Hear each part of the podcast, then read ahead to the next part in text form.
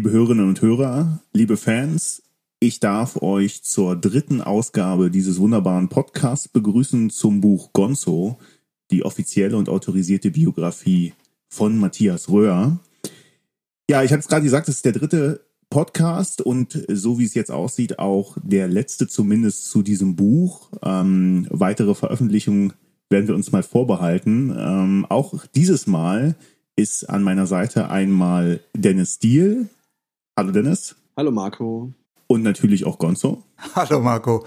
Und mein Name ist Marco Mattes. Ähm, in diesem Podcast heute ähm, werden wir uns den Jahren 2000, die 2000er uns anschauen und widmen.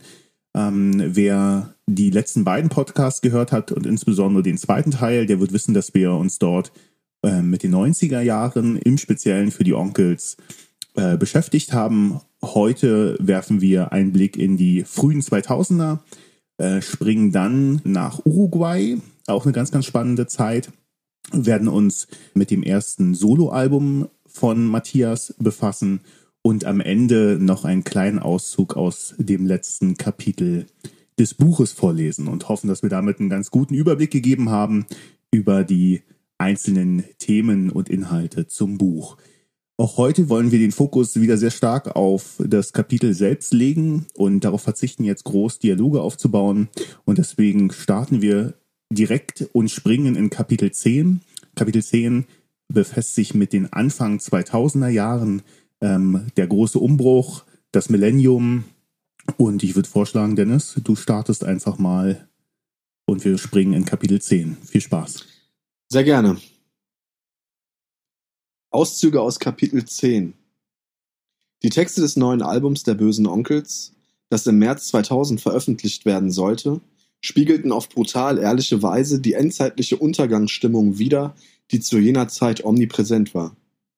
Sie hielten erneut der Gesellschaft einen Spiegel vor, und das, was einen dort anblickte, gefiel den Onkels nicht. Eine Fratze lachte da, eine widerwärtige, gelbzahnige, picklige Fresse, deren Atem nach Fäulnis, Zweifel, Straße, Voyeurismus und Tod stank. Unser Miteinander, all unsere Ängste, Abgründe und unsere Verdorbenheit wurden auf unzählige Seiten Papier geschrieben, und das, was man nicht mehr mit Worten ausdrücken konnte, wurde in Noten verpackt. Auf eine Art und Weise, wie es davor zuletzt in dieser Düsternis auf Es ist soweit zu hören war. Doch jenes Album war zu diesem Zeitpunkt bereits zehn Jahre alt. Die Onkels zogen an einem Strang.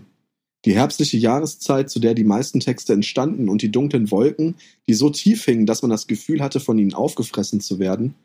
Dublin erwies sich als wahre Quelle der Inspiration.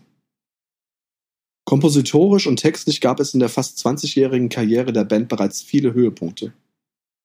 Allein, dass der musikalische Weg dieser vier Menschen im Jahr 2000 in die dritte Dekade startete, wirkte wie ein Wunder. Sie hatten speziell in den Jahren 1984 bis 1992 so oft den Tod gesucht und teilweise auch gefunden, dass ein zweiter runder Bandgeburtstag in exakt derselben Besetzung wie einst, als man in Hösbach noch auf Sesseln trommelte und im Jutz Bockenheim das erste gemeinsame Konzert spielte, weit mehr war als pures Glück. Auch, dass sich allmählich die Presse in weiten Teilen für die Band interessierte, sie nicht von Grund auf ablehnte, sondern sich hin und wieder sogar Mühe gab, gut recherchierte Texte zu schreiben, konnte als Fortschritt gewertet werden. Und jetzt stand man mit Gitarren und Schlagzeug in Dublin. Man wohnte dort in diesem mystischen Irland, von dem sie als Kinder immer nur finstere Sagen rund um Geister, Kobolde und Töpfe voller Gold hörten, und man arbeitete in einer Metropole, die sich, was den Einfluss auf Kreative anging, nicht hinter London oder Paris verstecken musste. Die Totally Wired Studios waren der Ort, an dem man das neue Album einspielte. Matthias hatte im Vorfeld die Aufgabe bekommen, nach Aufnahmestudios zu suchen, die den Ansprüchen der Band genügten. Nach genauerer Betrachtung kamen zwei in Frage, wovon eines bereits zum anvisierten Zeitraum ausgebucht war. Das andere war das Totally Wired. Ich bin dann persönlich hin und habe alles dingfest gemacht, erzählt Matthias. Dass Röhr sich um das Einmieten in den Räumlichkeiten bekannter und renommierter Studios kümmerte, war eigentlich ein bisschen paradox. Die Studiotechnik, all die Computer und Geräte, Maschinen und Schränke voll anderer Maschinen, die dort rumstanden und ein stetes elektromagnetisches Surren von sich gaben, das einen nach stundenlangen Aufnahmesessions durchaus verrückt machen konnte, wirkten auf Matthias mitunter wie Reliquien aus einer anderen Welt, die von einer anderen Zivilisation stammten. Er kannte sich mit den Dingen schon aus, mit denen gearbeitet werden musste. Er wusste, welcher Aufnahmeschritt auf den nächsten zu folgen hatte und warum Logic Pro Tools und die Digitaltechnik der Gegenwart den analogen Bandmaschinen vorzuziehen waren. Auch das. Und natürlich, Matthias hatte eine ganz genaue Vorstellung davon, wie sich sein Gitarrenspiel anhören sollte, aber die Bedienung dieser Mischpulte, die nicht selten ganze Räume in der Größe eines kleinen Apartments in Anspruch nahmen, war ihm zu kleinteilig und zu komplex.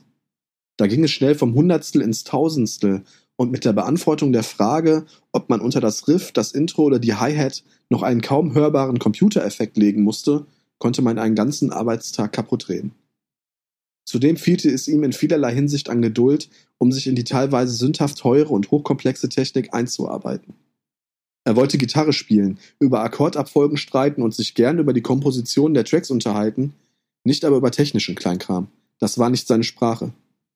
Er verstand das nerdige Gerede und auch die Arbeitsprozesse, die sich daraus ergaben, aber Herrgott, er war der Gitarrist und Mitkomponist der bösen Onkels, nicht der Kapitän der USS Enterprise, deren Kommandozentrale im Gegensatz zu manchem Aufnahmestudio lachhaft gewirkt hätte. An dieser Stelle machen wir einen Cut und ähm, ich würde Gonzo mal den Ball zuspielen. Gonzo, in diesem Kapitel gerade Anfang 2000, Ende 99, ähm, lebt ihr ja gemeinsam ähm, als Band in Dublin zusammen. Ähm, eine ganz prägende Zeit, weil ich glaube, die, der Bandzusammenhalt im Hinblick auf auch die Aktivitäten, die ihr außerhalb der Albumproduktion, der Konzerte miteinander gemacht habt, das war eine wahnsinnig intensive Zeit. Welche Erinnerungen hast du daran? Ich erinnere mich besonders gerne an die ersten, oder sagen wir es mal, an den ersten Tag, an dem wir in Dublin angekommen sind. Es war genauer gesagt ein Spätnachmittag, als das Flugzeug aus Frankfurt kommend am Flughafen in Dublin gelandet ist und es hat geschüttet wie aus Eimern. Verena und ich sind mit Vincent angekommen. Vincent war damals ein Jahr alt und wir haben uns ein Taxi genommen, sind ähm, nach Sandymount gefahren. Dort war das Apartment, in, das ich gemietet hatte, und sind in ein eiskaltes Apartment gekommen. Nicht gerade schön. Wir hatten nichts eingekauft, hatten nichts zu essen da, ähm, haben dann kurzerhand beschlossen, uns ähm, abends irgendwo was zum Mitnehmen zu organisieren und am nächsten Tag einkaufen zu gehen. P und ich sind dann am nächsten Morgen zusammen einkaufen gegangen, kannten uns natürlich überhaupt nicht aus in Sandymount und wussten weder, wo ein Supermarkt war, noch wo irgendwie ein kleines Geschäft ist, wo man ein bisschen Kaffee kaufen konnte oder so. Und sind im immer noch strömenden Regen am nächsten Tag in Sandymount rumgeirrt, bis wir eine alte Dame mit Einkaufstüten auf der anderen Straßenseite gesehen haben. Und dann bin ich rüber und habe sie gefragt, wo hier der nächste Supermarkt ist. Sie hat uns dann beschrieben, da sind wir hin und dann man glaubt es kaum, stehen wir in einem riesen Supermarkt, US-Stil. Ähm, und ja, haben uns total gefreut, dass wir die Vorräte auffüllen konnten und dass wir dann gemeinsam mit unseren Frauen und unseren Kindern frühstücken konnten. Das war eigentlich so der erste Eindruck, ähm, den ich von Dublin und unserem zukünftigen Zuhause in Erinnerung habe. Das Buch erzählt ja ähm, diesen, diesen Part und diese Jahre sehr intensiv geht auch nochmal so auf so ein paar gemeinsame Erlebnisse auch mit der Band zusammen ein. Wir machen einen kleinen Zeitsprung von äh, diesen 2000ern hin zu Mitte 2000 und zwar thematisch ist es, ich glaube, korrigiere mich ganz so zwei Wochen nach dem Lausitzring. Der Lausitzring ist abgeschlossen, natürlich ein wahnsinnig emotionales Ereignis, auch das erzählt das Buch. Und unmittelbar im Anschluss daran, ja, geht, geht sozusagen für euch direkt weiter. Und zwar, ihr zieht nach Uruguay. Und ich würde vorschlagen, weil das so prädestiniert für dich selbst ist, äh, dass du dieses Uruguay-Kapitel, wir sind thematisch im Kapitel 16, einmal vorliest und äh, wir uns dann im Anschluss einfach nochmal so ein bisschen darüber unterhalten. Mhm, gerne. Wie du es gerade sagtest, Auszüge aus dem Kapitel 16 zum Thema Uruguay. Nur wenige Wochen nach dem Lausitzring zog Familie Röhr von Ibiza nach Uruguay. Ein Entschluss, der bereits viele Monate zuvor gereift war und von da an akribisch vorbereitet wurde. Bereits zuvor reisten Vreni und Matthias mehrmals in ihre baldige Heimat, um Land und Leute kennenzulernen. Dass bereits Freunde dort lebten, erleichterte die Organisation vor Ort spürbar. Uruguay selbst zählt heute zu den stabilsten, demokratischsten und wohlhabendsten Ländern in Lateinamerika. Städte wie Punta del Este im Norden des Landes sind schon lange ein besonderer Anziehungspunkt für Prominenz aus aller Welt. Gerade das gemäßigte, subtropische Klima, wo selbst im kühlsten Monat die 10 Grad nachts selten unterschritten werden, sowie die gute Infrastruktur des Landes machten Uruguay zunehmend zu einem beliebten Urlaubs- und Auswanderungsziel. Der Kontakt dorthin war abermals durch die Freundschaft zu Robert und Bärbel S. auf Ibiza entstanden. In der Kleinstadt von Colonia del Sacramento, immerhin die älteste Stadt in Uruguay, hatten findige Geschäftsleute der Familie Braslawski aus Buenos Aires bisheriges Sumpfland aufgeschüttet, um daraus etwa 100 Grundstücke zu machen. Neben einem großen Hotel und einem riesigen Golfplatz sollte so auch Bauland zum Erwerb stehen. Außerdem waren die dortige Infrastruktur und die unmittelbare Nähe einer internationalen Schule unschlagbare Verkaufsargumente. Familie Röhr kaufte ein großes Grundstück, um in den Folgemonaten darauf ein Haus, ein Gästehaus und ein eigenes Tonstudio für Matthias zu errichten. La Buena Vida war schlagartig zurück. Und ein gänzlich neues Gefühl von Freiheit, das Matthias so erklärt. Ich habe dort unten sehr schnell gelernt, was eigentlich diese sagenumwobene Freiheit, von der immer alle reden und sich danach sehnen, wirklich bedeutet. Als Mitteleuropäer ist doch jeder letztlich gefühlt frei. Frei darin, den Fernsehsender zu wechseln, frei darin, seinen Lebenspartner zu wählen und so weiter. Das hat mit wirklicher Freiheit, wie ich sie für mich definiere, allerdings nicht viel gemeinsam. Freiheit bedeutet für mich heute in erster Linie auch Verantwortung. Das heißt, dass dein Grad an Verantwortung proportional zum Grad deiner Freiheit steigt. Für dich, für deine Mitmenschen, aber ganz besonders für deine Familie. Während der Bauphase, die ein knappes Jahr in Anspruch nahm, mietete Familie Röhr ein Haus. Das Casa Amarisha, das gelbe Haus, das etwas weiter im Ort gelegen und unmittelbar an der Rambla de las Americas lag, stellte den perfekten Übergang sicher. Drei volle Umzugscontainer aus Ibiza und Irland erreichten Uruguay erst mit deutlicher Verspätung. Der gesamte Hausstand, Gitarren, Verstärker und Equipment mussten nun kurzfristig irgendwo untergebracht werden. Da das neue Haus noch nicht fertig war, mietete Matthias ein leerstehendes Geschäft, um dort das gesamte Hab und Gut der Familie für die Dauer der Bauphase unterzustellen. Abends, wenn die Bauarbeiter das Grundstück verlassen hatten und endlich Ruhe auf der Baustelle eingekehrt war, nutzten Verena, Matthias und die Kinder den malerischen Sonnenuntergang oft für einen gemeinsamen Spaziergang durch den Ort. Colonia del Sacramento war sehr schön und versprühte einen ganz besonderen Charme. Nicht zuletzt deshalb wurde die Stadt 1995 zum UNESCO-Weltkulturerbe ernannt.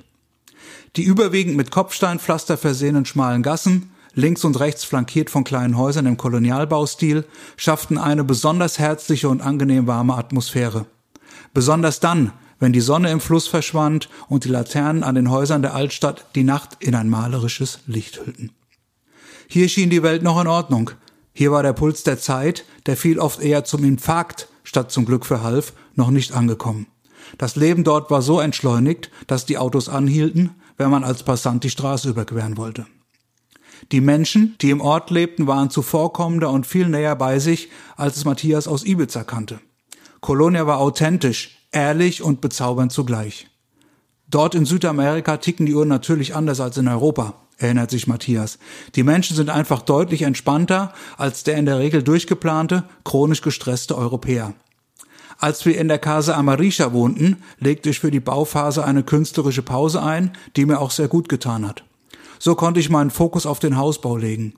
In dieser Zeit entstand auch mein Buch Meine letzten 48 Stunden mit den bösen Onkels, das ich zusammen mit Ralf Lahmann, einem bekannten deutschen Fotografen, umgesetzt habe. Den Text zum Buch hatte ich noch auf Ibiza geschrieben, das Layout legte ich mit Ralf über Telefon und Mail in Colonia fest. Ansonsten war für mich meine Familie das Zentrum meines Seins. War ich über viele Jahre durch Tourneen, Studioarbeit und Proben oft nicht zu Hause, genoss ich nun die viele Zeit, die ich gemeinsam mit ihr verbringen konnte. Wenn du irgendwo ins Nirgendwo auswanderst, dann ist die Familie zunächst mal der kleinste gemeinsame Nenner, den du hast. Ich erinnere mich noch gut, wie wir jedes Mal, wenn wir nach Buenos Aires gefahren sind, unzählige Musik-DVDs aus einem großen Plattenladen dort gekauft haben, um sie uns dann, wenn wir wieder daheim waren, gemeinsam mit unseren Kindern anzusehen. Es gab ja in Uruguay, wo wir wohnten, weder ein gescheites Fernsehprogramm noch Konzertangebote. Also nahmen Vreni und ich die musikalische Früherziehung unserer Kinder einfach selbst in die Hand. Von Elvis über Chuck Berry, den Beatles bis zu Hippie-Musik, Klassik und Jazz haben wir alles auf DVD durchexerziert. Abendelang haben wir musikalische Geschichte konsumiert, darüber diskutiert und wenn am nächsten Tag dann Marco, unser Klavierlehrer, kam, um unseren Kindern Musikunterricht zu geben, wurden die Stücke des Vorabends direkt einstudiert und geübt. So hatten unsere Kinder von Beginn an einen starken Bezug zur internationalen Musikgeschichte und lernten die verschiedensten musikalischen Einflüsse kennen, auf denen ein Großteil unserer heutigen populären Musik fußt. Vincent studiert beispielsweise heute Musik und Musikproduktion an einer renommierten Universität in Boston. Wir scheinen also nicht so viel falsch gemacht zu haben. Das beruhigt mich. Zukunftsängste, mithin die Angst, mit ihrem Vorhaben zu scheitern, waren für Familie Röhr ein Fremdwort. Sie hatten alles, was sie besaßen, in drei Container gepackt, den Rest verkauft und waren mit einem One-Way-Ticket nach Uruguay verschwunden. Kein Netz, kein doppelter Boden. Der Plan, den sie verfolgten, sollte aufgehen und innerhalb eines Jahres entstand ihre neue Heimat in Colone del Sacramento. Mit der Fertigstellung des Eigenheims waren sie nun endlich auch wirklich in Uruguay angekommen. Vielen Dank, Gonzo. Ähm, Uruguay, das ist natürlich, wenn man möglicherweise darüber nachdenkt, aus Deutschland auszuwandern, möglicherweise für die meisten jetzt nicht die erste Idee. Wie seid ihr damals auf Uruguay gekommen? Ich hatte es ja in dem Text gerade schon vorgelesen. Wir sind durch Freunde, die wir auf Ibiza kennengelernt haben, ähm, auf Uruguay aufmerksam geworden. Das war eigentlich ein relativer Zufall. Wir haben uns abends zum Essen getroffen und eines Abends sagten sie auf einmal zu uns, übrigens ähm, sind wir dann in drei Monaten weg. Und wir haben gesagt, wie, wo, wo weg? Zieht ihr weg oder was macht ihr? Und die sagen, ja, wir ziehen weg, wir ziehen nach Uruguay.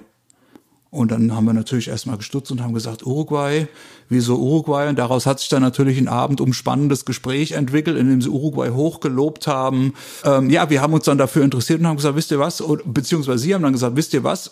Kommt doch einfach auch mal runter und ähm, schaut euch Uruguay an, ihr werdet begeistert sein. Und ja, das haben wir dann gemacht. Jetzt sagt das Buch ja auch, dass es einen Moment gedauert hat. Ihr seid ja sozusagen erst in so eine Zwischenstation in dieses sogenannte gelbe Haus gezogen, weil euer, euer eigentlich neues Haus noch nicht fertig war. Mhm. Und es war so, hat so in etwa ein Jahr gedauert, ne, bis ihr dann in Uruguay tatsächlich angekommen wart. Und diese Zeit hast du ja auch erstmal genutzt, um wirklich im Land anzukommen, Land und Leute kennenzulernen und hast dir auch künstlerisch erstmal diesen Raum gegeben. Und dann nach dieser Zeit ist, glaube ich, auch wieder in dir die, der, der Wunsch hochgekommen, jetzt auch Musik zu machen. Und ähm, gerade in deinem Ernst, Erstlingswerk, über das wir uns jetzt gleich unterhalten werden, und aus diesem Kapitel werden wir uns auch was anhören. Ähm, Barada Tijuca spiegelt ja genauso dieses Flair, ähm, dieses Gefühl, diese äh, musikalische Sozialisierung dort auch wieder. Deswegen würde ich vorschlagen, wir springen weiter und hören uns mal ein Teil ähm, aus dem Buch an, wo es genau um dieses Album Barada Tijuca, dein Erstlingswerk, ähm, geht. Und Gonzo, vielleicht machst du einfach gleich weiter. Genau, wir befinden uns immer noch im Kapitel 16 und ich setze zu Barada Tijuca an.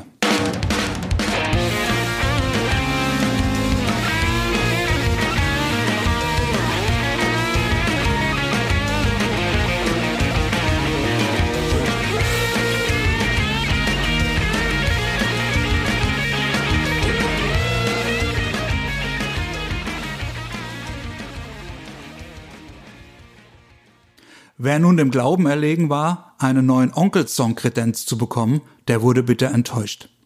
Die gesamte musikalische Komposition von Barada Tishuka hatte nichts mit den Onkels gemein. Vielmehr ließ sich die Platte am ehesten von lateinamerikanischen Einflüssen, von Jazz, Blues und Funk leiten. Die später erschienene Rezension von metalnews.de formulierte es sehr treffend. Barada Tishuka ist kein neues Onkels-Album, aber das hat sicher auch niemand von dem Mann erwartet, der seit über zwei Jahren Werbung dafür macht, genau das nicht tun zu wollen. Es ist einfach ein cooles, weltoffenes Rockalbum mit teils starker Ami-Schlagseite, das sich für Cocktails schlürfen nur so anbietet. Der instrumentale Teil der Platte wurde im März 2007 in den A&R Studios in Rio de Janeiro aufgenommen. Matthias war mit Verena, Phyllis, Verenas Schwester, die für die Studioreports zuständig war, und Stefan Weiler extra für mehrere Wochen nach Rio gereist, um seinem Erstlingswerk den letzten entscheidenden Schliff zu geben. Das Studio wirkte von außen wie eine Festung. Hohe Mauern, ein schweres Stahltor und omnipräsente Kameras vermittelten eher den Eindruck, vor einer Justizvollzugsanstalt zu stehen, als vor einem der renommiertesten Studios der Welt. Wurde einem allerdings die Zufahrt gewährt und man war im Studio angekommen, spürte man sofort die positiven Schwingungen dieses geschichtsträchtigen Ortes. Sofort fielen einem die Vintage-Instrumente auf, etwa ein Fender Rhodes E-Piano von 1973 oder ein Wurlitzer E-Piano aus derselben musikalischen Epoche, die um die Wette strahlten. Ein Paradies für Soundgourmets. André, der Studiobesitzer, war Sammler. Neben einem Mischpult, das in den 60er Jahren in den Abbey Road Studios in London seinen Dienst tat und auf dem vielleicht sogar die Beatles aufgenommen hatten, gab es viele seltene Instrumente und Verstärker. Er hortete auch digitale Kopien von Mehrspurbändern. Eines Tages bat er Gonzo in ein kleines Studio, in dem man sich gemeinsam die Originalaufnahmen des Beatles-Albums Abbey Road anhörte. Alle Spuren einzeln. Was sagt John Lennon während der Songs? Wer verpasste seinen Einsatz? Und über was haben sich die Beatles zwischen den einzelnen Aufnahmen unterhalten? Gänsehaut. So krass, dass Matthias später kaum glauben konnte, Zeuge dieser legendären Aufnahmen geworden zu sein. Im Innenhof des Studios gab es eine offene Küche und auch dort lag Musik in der Luft. Die Köchin pfiff den zuvor gehörten Basspart eines Songs der Baradati Shuka nach, während sie ihre Teller füllte. Jeden Tag, immer und immer wieder wurde am Sound gebastelt, an den Gitarren geschraubt und an den Harmonien gefeilt. Hier waren ausnahmslos Perfektionisten ihrer Zunft am Werk.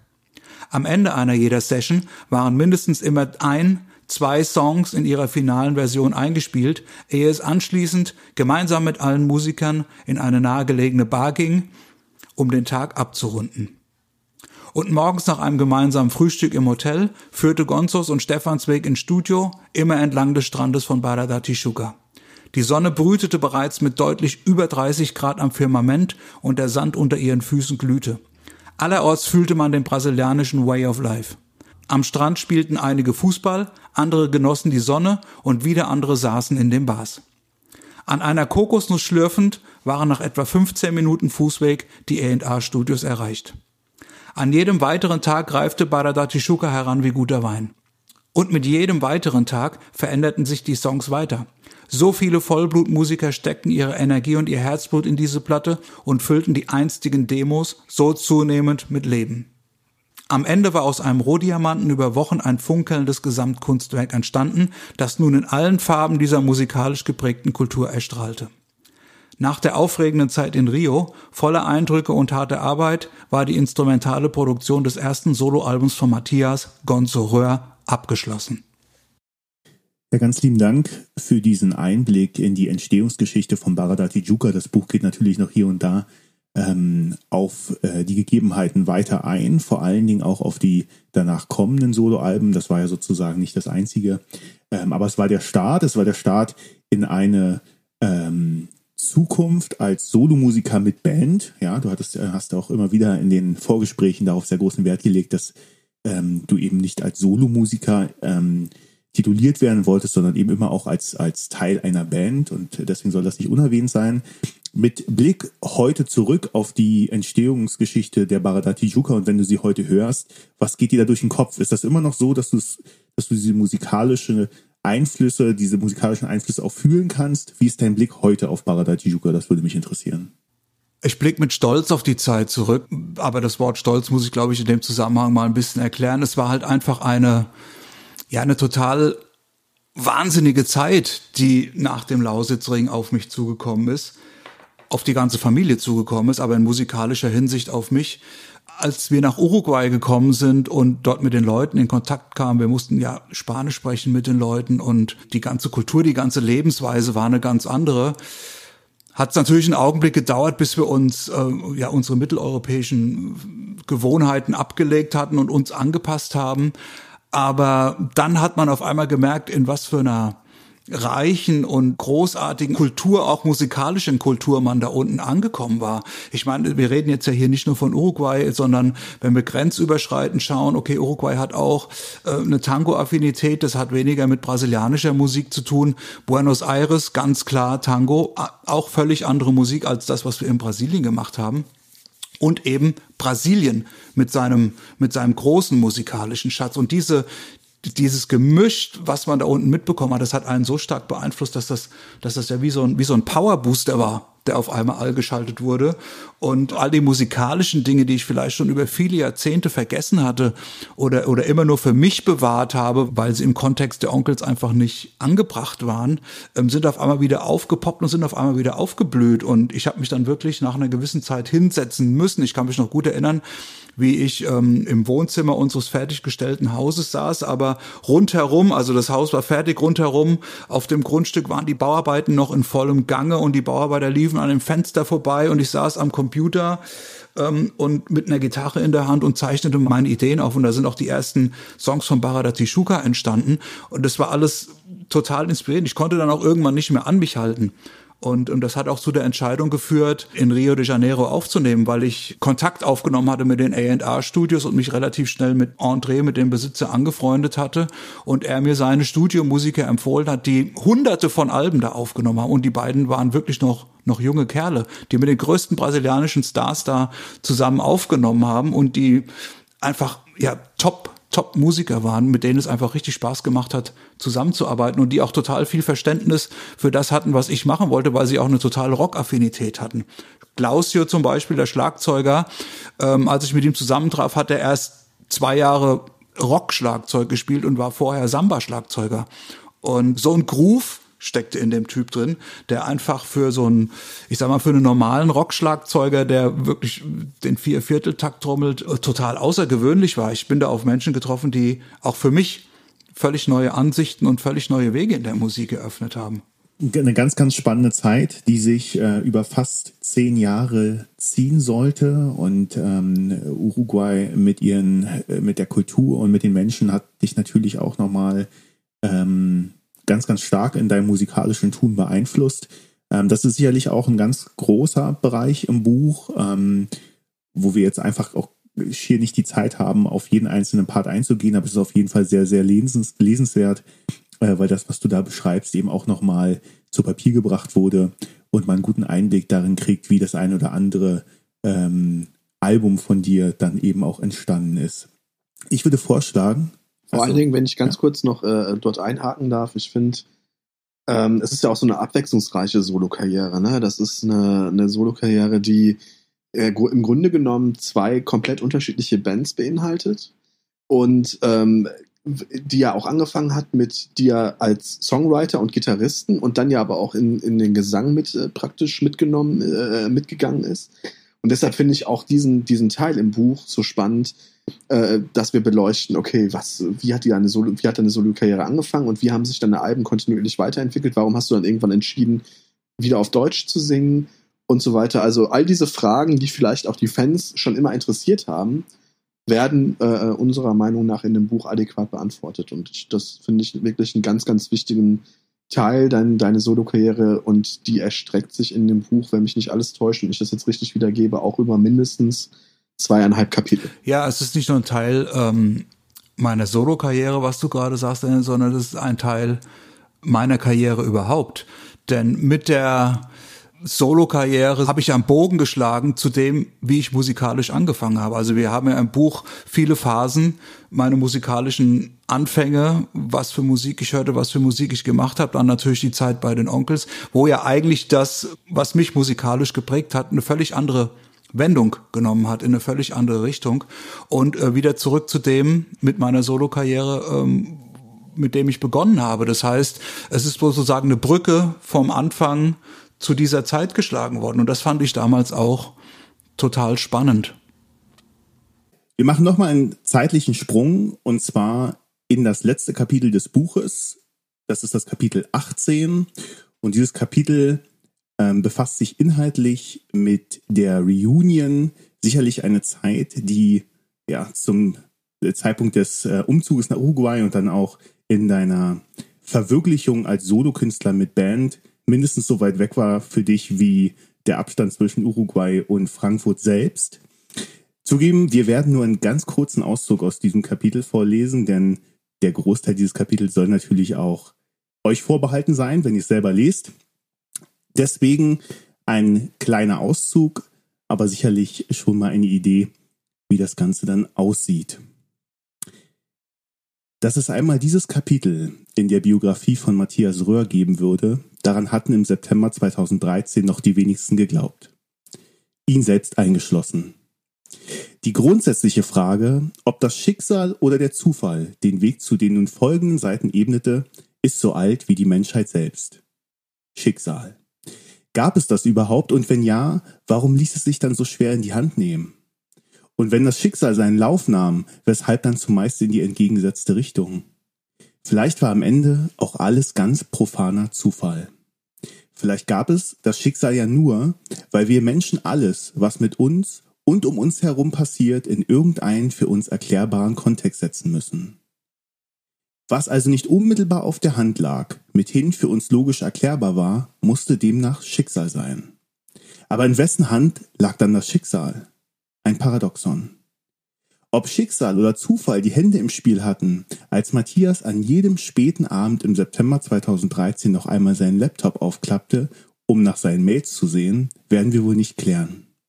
Wohl aber, dass das nicht zu seinem üblichen Verhalten zu so später Stunde gehörte. Vreni und er waren bereits auf dem Weg ins Bett, als sich Gonzo nochmal an seinen Schreibtisch setzte. Er klappte den Laptop auf, gab seine Zugangsdaten ein und öffnete sein Mailprogramm. Keine neuen Mails. Was in aller Welt hat er auch erwartet? Sein Blick wanderte synchron zur Maus in die obere linke Ecke. Neue E-Mails empfangen. Klick. Ein paar Sekunden tat sich nichts. Dann erschien eine neue E-Mail. Absender Peter Schurowski. Jetzt wurde es verrückt. Das lassen wir mal an dieser Stelle offen, würde ich vorschlagen. Und ähm, ich, würde, ich würde einfach sagen, dass das jeder selbst lesen sollte. Ähm, Vor allen Dingen, wir wollen ja nicht spoilern, ob die Onkels tatsächlich wieder zurückgekommen sind oder nicht. genau, auch das lassen wir offen. Mit diesen abschließenden Zeilen würde ich vorschlagen, dass wir unseren kleinen Exkurs in die Podcast-Welt, zumindest für dieses Buch erst. Ah, ah, ah stopp, ah, stopp, okay. stopp, stopp, stopp. Habe ich was vergessen, Mann? Wir können den Podcast zum Buch nicht beenden, ohne eine Person zu würdigen, die ähm, unmittelbar mit uns an diesem Podcast, also nicht an diesem Podcast gearbeitet hat, sondern an dem Buch gearbeitet hat und der mit seinen Illustrationen und mit seinem Coverentwurf dafür gesorgt ja. hat, dass das Ganze, dass das Ganze auch so ja, visuell so geil geworden ist und auch haptisch so geil. Und das ist der Lennart Menkhaus. Und äh, eigentlich war vorgesehen, dass der Lennart an diesem Podcast heute teilnimmt. Der muss aber im Gegensatz zu uns heute richtig arbeiten. Deswegen hat er keine Zeit. Ähm, oder beziehungsweise hätte er erst später Zeit gehabt. Ähm, in diesem Sinne nochmal ein großes Dankeschön an Lennart. Und äh, wir alle sind von seiner Arbeit echt mehr als begeistert. Und äh, Gonzo hatte da wirklich den, die richtige Idee zur richtigen Zeit, den Mann mit ins Boot zu holen. Der ist, ein, der ist wirklich ein richtiger Künstler und hat dieser, ähm, diesen ganz, diesen vielen Worten und Sätzen mit seiner, ähm, mit seinen, mit seinen Arbeiten nochmal richtig, noch mal richtig Gewicht gegeben. Wahre Worte. Gut, Männer. Ähm, natürlich ganz, ganz wichtig, äh, Dennis, was du gesagt hast. Äh, ich kann mich dem nur anschließen. Ich glaube, dass, äh, dass Lennart mit seinen Illustrationen dem Buch auch nochmal den würdigen ähm, visuellen Rahmen gegeben hat. Ähm, insofern ist da jedes, äh, jedes Lob angebracht. Ich würde vorschlagen, wir beenden an dieser Stelle unsere, unseren Podcast zum Buch Gonzo, die offizielle und autorisierte Biografie von Matthias Röhr. Wir wünschen euch schon jetzt mit diesem Buch ganz, ganz viel Spaß beim Lesen ähm, und hoffen, ihr werdet eh nicht begeistert sein, wie, wie es uns in der Produktion erging. Und ich würde vorschlagen, dann sagen wir an dieser Stelle Tschüss. Vielen lieben Dank, Dennis, für deine Zeit. Ich danke euch. Es war äh, ein großer Spaß, diese, diese Podcast aufzunehmen und überhaupt auch nochmal ein Danke an, an Gonzo für dein Vertrauen und dafür, dass wir ja, deine Biografie schreiben durften. Ich ziehe den Hut und verabschiede mich. Dem schließe ich mich an und sage an dieser Stelle Tschüss und auf Wiedersehen. Danke euch und verabschiede mich auch aus diesem Podcast und freue mich eventuell auf zukünftige Podcasts, die wir zusammen machen werden.